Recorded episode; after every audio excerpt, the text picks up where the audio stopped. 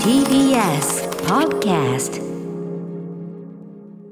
さあここから私歌丸がランダムに決まった最新映画を自腹で鑑賞し評論する週刊映画辞表ムービーウォッチメン。今夜扱うのは6月25日から公開されているこの作品、夏への扉君のいる未来へ。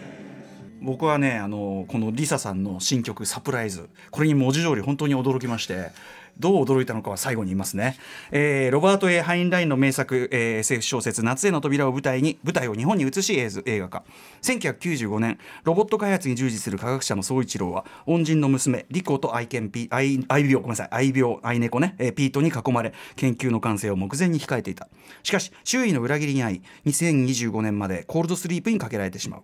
全てを失った宗一郎は大切なものを取り戻すため1995年にタイムトラベルする。主な出演は山崎賢人さん、清原果耶さん、藤木直人さんでございます。監督はソラニーや思い思われ、ふりふられなどの、三木貴博さんということです。ということで、リスナーの皆様、ムービーウォッチメンね、ウォッチメンの皆さんからね、この映画を見たよというね、皆さんからのメールいただいております。監視報告ありがとうございます。メールの量は多め。あ、そうですか。やっぱ夏への扉映画化とかそういうポイントは多いんですかね。はい。賛否の比率は褒めの意見が4割弱、否定的意見と中間の意見が過半数を超えました。まあどっちにしろでもそのどっちかに極端に振ってるっていう感じでもない感じですかね。主な褒める意見としては、予想よりずっといい、目新しさはないがそれゆえ安心して楽しめたとか、原作からの改変もちょうどよかったとか、清原果耶さん、山崎賢人さんが魅力的などございます。あとやっぱ当然藤木直人さんね、よかったという方は当然多いでしょうね。一方否定的な、あと夏菜さんもよかったですよやっぱしね。マイゲームマイライフ来てね VR やってびっくりしてガツンってこう テーブルに足ぶつけた人とは思えないね悪役ぶりで見事でしたけどね。一方否定的な意見としては、SF としても恋愛ものとしても中途半端、盛り上がりに欠けるし新鮮味がない、原作から時代設定を変えたことで SF としてのワンダーが失われてしまった。そしてこれはちょっと取っとこう、僕と同じ意見、はい、あったりしました、ということで、褒めの方からいきましょう。綾野哲弘さん、夏への扉君のいる未来へウォッチしてきました。賛否で言うと3です。全体的に物語としてはシンプルな形に収めており、難しく構えなくても見られるのが魅力だと思います。原作が古典 SF 小説ということもあってか、映像として見せてしまうと物語冒頭でその後の展開がほぼ見えてしまい、伏線回収はただの答え合わせになっているので、そこに物足りなさを感じる人もいるかもしれません。ただその部分を押しのけた上で、大切な人を救うために過去へと旅立つという、シンプルな構造が私にはダイレクトに伝わりました。三木監督らしい鮮やかなライティングで、ある意味 SF 映画らしくない明るめな画面構成は見やすいと思いましたし、主人公たちが迎える爽やかなハッピーエンドに晴れやかな気持ちで劇場を後にすることができました。大傑作というわけではないですが、素直に見れる良い映画だと感じましたとかですね、いろいろ書いていただいて、じゃあダメだったという方ご紹介しましょう。シュガーモーさん、夏への扉見てきました。見終わってまず浮かんだのが、無難という言葉でした。B-U-A-N-A-N 無難という言葉でした。原作は未読ですが、タイムトラベルものの古典とされている名作を現代日本に舞台にして実写化するのであれば、もっと野心にあふれたアレンジをしてほしかったなというのが正直なところですと。1956年に発表された原作では、1970年から2000年にジャンプするという時代設定なのに対し、2021年公開の本作は95年から2025年にジャンプします。つまり原作では発表当時の読者にとって、未来からさらに未来へ飛ぶことに SF 的な面白さやワクワクがあったのではと推測しますが、この映画では我々にとっての過去からそれほど遠くない未来にタイムトラベルする設定になっているため、センスオブワンダーが失われているように思います。また SF 作品では設定の説明に時間をかける必要があり、登場人物たちがストーリーを進めるコマでしかなくなる傾向が強くなる気がするのですが、本作も登場人物の厚みのなさ動機の弱さが気になりました。特に脇役にあたる人々は主人公に異常な理解を示し全面協力をする親切なキャラクターか、今時どうかと思うほど非道な悪玉かの2極に分かれてしまっています。また清原果耶さんや夏菜さんは好演していると、取れなくもないですが、身の回りの世話まで焼いてくれる主人公に献身的なヒロインと、セクシーさを武器に男を騙す金にしか目がない悪女というのは、女性キャラクター像として今時どうなんでしょうか。なるべく上品にまとめようとしている気がしたので、そこは幸福感が持てましたし、VFX とか頑張っていると言えなくもないですが、私としてはいまいち乗り切れなかった作品でしたという。これちなみにね、シュギーモーさんか、シュギーモーさんが言っている、もろもろのここがどうなんだっていう、その特にキャラクターに関する部分はほぼ原作です。それは原作の問題です。それはちょっと後ほど言いますけど、はい、あとですね、これちょっとサニワさんという方、ちょっと部分でしか紹介しませんけど、この方が言ってる部分で僕笑っちゃったんですけど、冒頭でホーキング博士のね言葉が引用されるんですけど、この話に対してホーキング氏のこの言葉全然合ってないよねっていう指摘で、全くおっしゃる通りです。なんかホーキング博士のセリフがかっこいいから引用したか知んないけど、夏への扉全然こういう話じゃないって反してるからむしろっていうね、感じがする、はい、というのは一本道タイムトラベル話なんでということですけどね、後ほど私も言いましょうということで、皆さんメールありがとうございました、夏への扉、私も東宝にまず日比谷で、同じ場所になっちゃいましたけどね、2回見てまいりました。入りはね、まあぼちぼちって感じでしたけどね、まあ今ちょっとねご時世がご時世なんで単純比較できないけど、どちらかというと僕と同世代以上、中年以上の方が目立ってました。多分だけどやっぱり原作小説をもともと読んでた世代の SF ファンがどんなもんかと見に来たって感じなんじゃないかなと思いますが、はい、ということで改めて、とにかく原作小説がまあ超有名なわけです、ロバート・A・ハインライン、宇宙の戦士、まあスターシップ・トゥルーパーズですね、宇宙の戦士とか、月や無慈悲な、夜の女王であるとか、人形使いであるとかなどなどで知られるアメリカのまあ超大御所 SF 作家、まあ特に亡くなられてますけど、はい、が1956年に発表したまあタイムトラベルものの今やこう古典的名作とされてる。あとはまあその猫ものなんてね、猫ものの名作なんて言われてますけど、もちろん僕も初めて読んだのは多分中学生の頃で、最初はねなんで中学生って覚えてるかというと、竹宮恵子さんの同名漫画とか、あと松田聖子の夏の扉とか、そういうのともろもろと混同して、あ、これ SF なんだみたいな。で、あ、こっちが元のっていうんなら全然違うじゃないかみたいな、まあっていうか、まあそんな出会い方をしたんで覚えてるんですけど、はい。ただしですね、まあ世界でね、非常に有名なんだけど、世界でも初の映画化となるその今回のタイミングで出た早川文庫の新版というのがあって、巻末の高橋良平さんによる新たな解説によればですね、ここまでその夏への扉、The Door Into Summer というですね、小説が人気圧倒的に高いのは正直日本特有の現象でもあるらしいんですね、はい、でそれは多分にやっぱりその福島正美さんによる名訳の文章もすごく文章が魅力的で、その猫の描写であるとか、その最初と終わりがこうね対になって響き合ってる感じがすごく粋で、はい、それがやっぱり役がいいからっていうのも影響してるのかなという気もしますが、とにかくその原作小説長年魅了されてきたという1963年生まれ、ご自身でもオタク第一世代と自認されているプロデューサーの小川真司さんという方がですね、まあ、10年ぐらい前から念願の企画としてトライし続け、ついに実現したというのがこの、夏への扉実写化ということみたいなんですね。ただ正直僕は最初にこのニュースを聞いた時、火曜でしたかね、それこそ宇垣さんもいらっしゃって、宇垣さんももちろん読んでるんで、2人ともっていうかこう夏への扉今やんのっていうこう危惧がちょっと隠せなかったんですね。宇垣さんもそれすごく言ってたんですけど、それどういうことか。もちろんその日本映画で SF は難しいという通念、まあ、近年そこはだいぶですね、様々な形でクリアした例増えてると思いますけども、まあ、もちろんそのハードルもあるけども、それ以上にですね、やっぱりその夏への扉という小説、あれをそのまま今映画化するにはいろいろ問題がある内容を多々含んでるんじゃないかなと、まあ、そういう懸念がやっぱあったわけです、僕個人はね。だから僕がってこう言ったに対して宇垣さんもって言ったら、あ、そうですよね、やっぱ思いますよねって思ったんだけど、まずタイムトラベルものとして、まあ、もちろんそのバック・トゥ・ザ・フューチャーとか、まあ、これ監督の三木孝弘さんもそのバック・トゥ・ザ・フューチャー的な気分っていうのを意識されているとインタビューでおっしゃってますし、あとまあ日本はね、特にやっぱりドラえもんですね、とかですね、まあ、要は夏への扉が切り開いた領域の影響か出てきたら、まあ、バック・トゥ・ザ・フューチャー本当近いね、作品がむしろすでにクラシック化してると、バック・トゥ・ザ・フューチャーも古典化してるような状況なわけですよね、この2020年代現在というのは。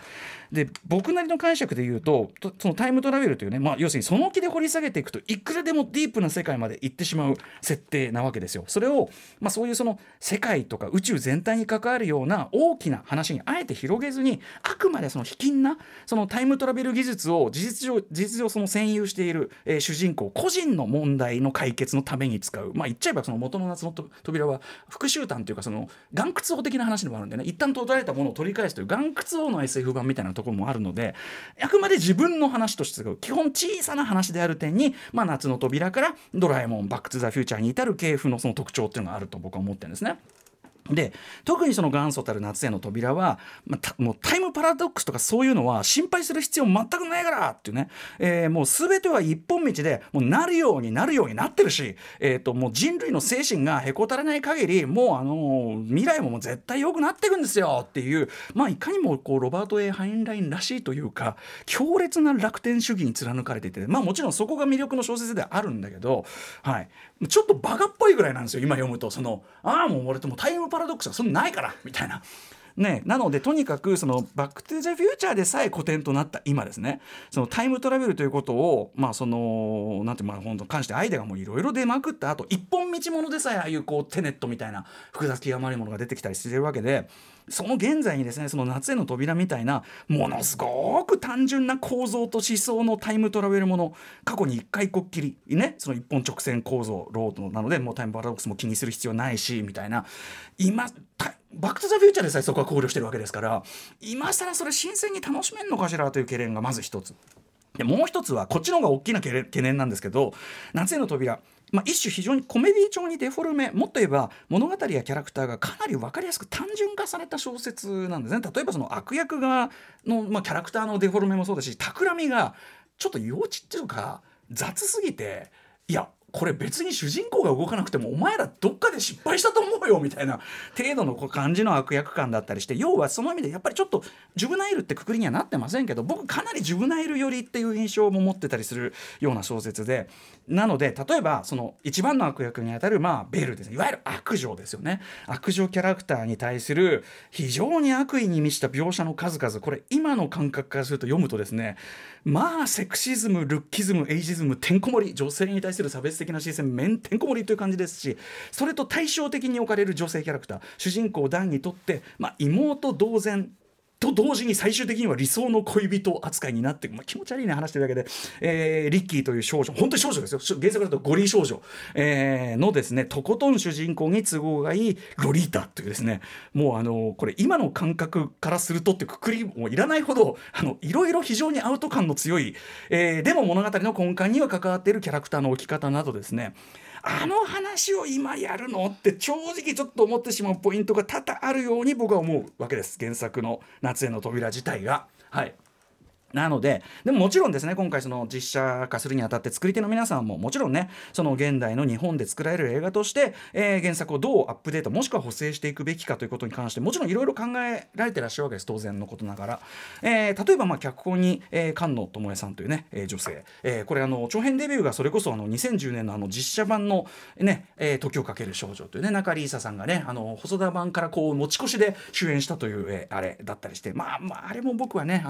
以前ムービーウォッチも扱いましたけど、ちょっとあれはあれで言いたいこといっぱいありますけども、あとはそのこのね、菅野さんの同じく脚本で、三木貴大監督とのコンビでいうと2013年に「日だまりの彼女」っていうのがあって、まあ一言言えば猫の恩返しみたいな話ですけど、あれも特にオチの部分、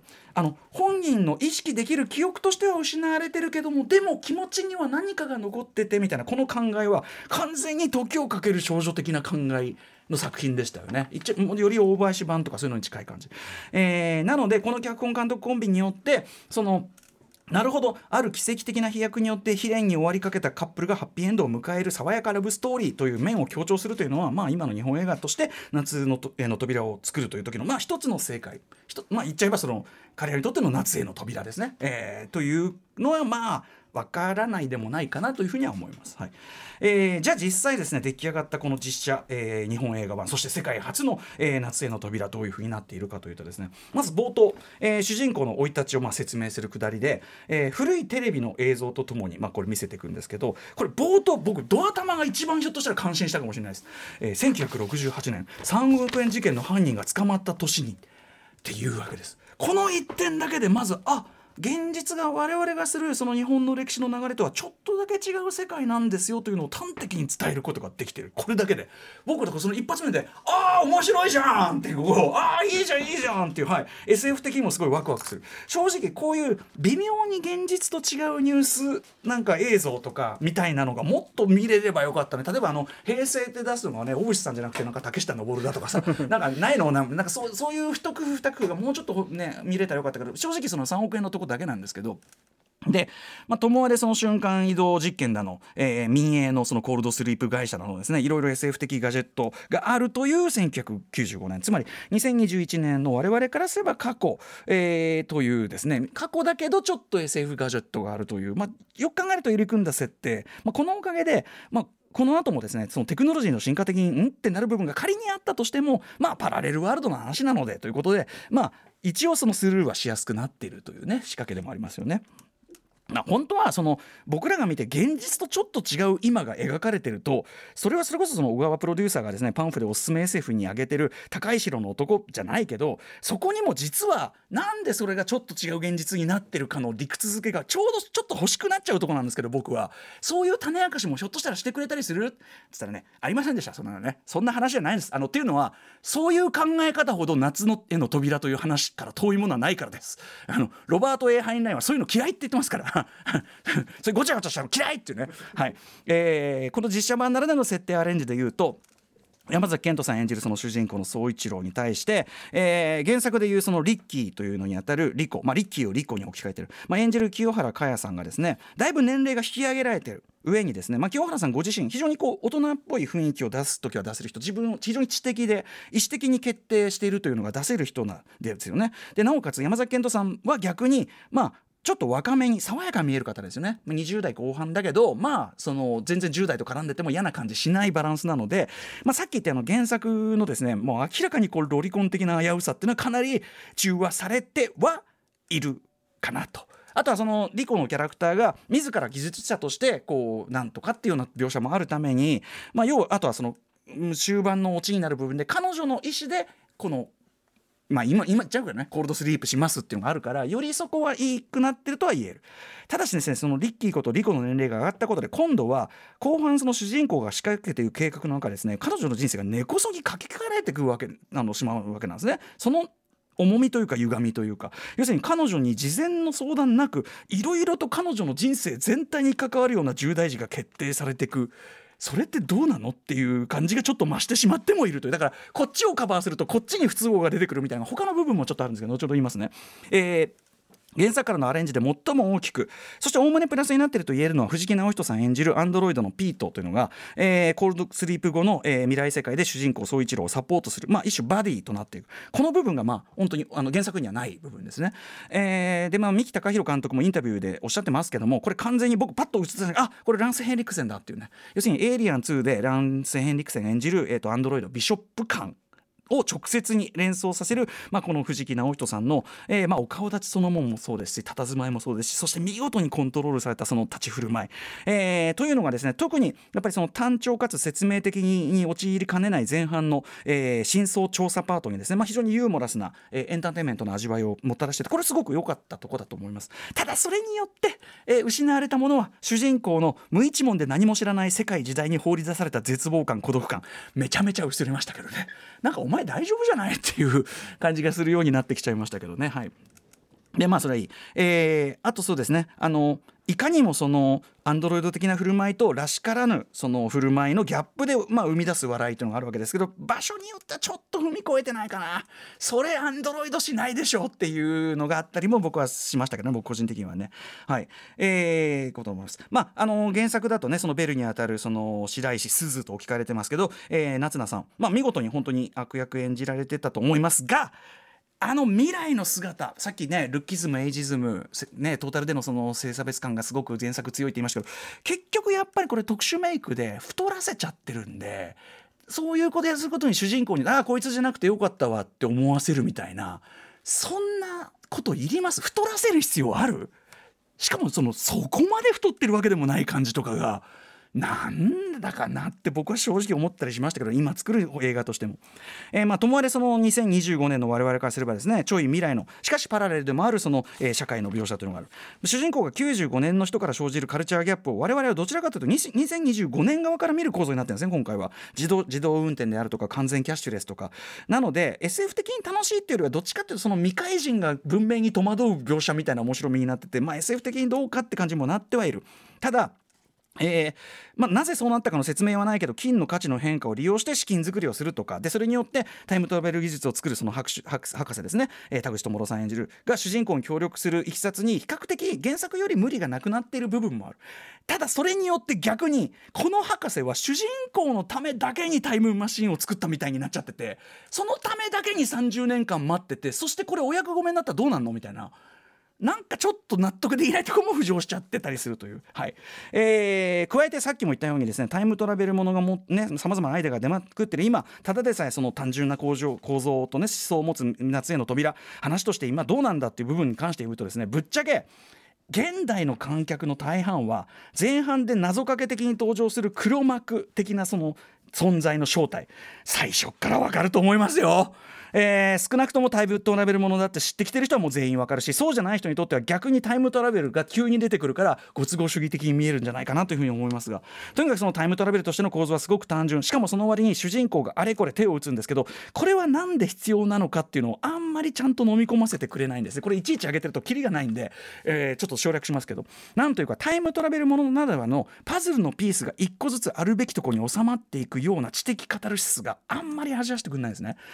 でじゃあ何があるかっていうと、強調されるのはやっぱり主人公とそのヒロインのリコとの思い的な情緒の方なんですけど、しかしその情緒演出という意味でも僕はもうこの本作決定的に不満が残りました。それは何かというと、劇中何度かキーポイント的に出てきては途中であえてって感じでブツッと切れるミスター・チルドレンの93年のヒット曲クロスロード、当然のようにクライマックスからラストでこれが高らかに流されて気持ちいい、まあベタだけど気持ちいいみたいな感じになるんだと思っているわけですよね。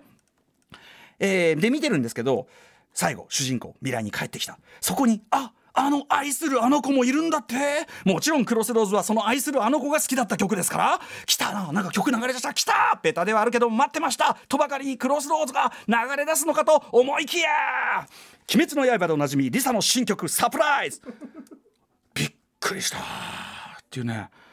クロスローズじゃないんかーいっていうね、エンドロールまで待ってたんですけど、クロスロード結構流れないんですね、最後まで。僕近年で一番サプライズでした、悪い意味で。これはいやーがっかりしたわ。あとね、猫演出難しいんだろうなと思いました。猫が動いてるように夏菜さんが動いているみたいな一応フォローしておくと1から10まで全くダメなんてことは言ってません。演者の皆さん本当に素晴らしいと思います。特に主人公2人と藤木直人さん本当に素晴らしかったと思いますし、さっき言ったように現実からのブラッシュアップアレンジもうまくいってるとこはいってるかなと思います。それによる不都合が出てとしてもまあ分からないじゃない。日本製 SF として問題なくも見られるし、そもそもの話が持つ要は、眼屈王的なそのカタルシスの部分、雰囲気的、そういう普遍的な面白さの部分あるはある。ただ同時にここまでやってるのにという惜しさは残るというか、もろ手を挙げてとはちょっと言い難い感じ、そもそも夏への扉というチョイスがもしくは悪かったのかというあたり、その辺は皆さんご自身の目で確かめていただきたいと思います。ぜひぜひ劇場でウォッチしてください。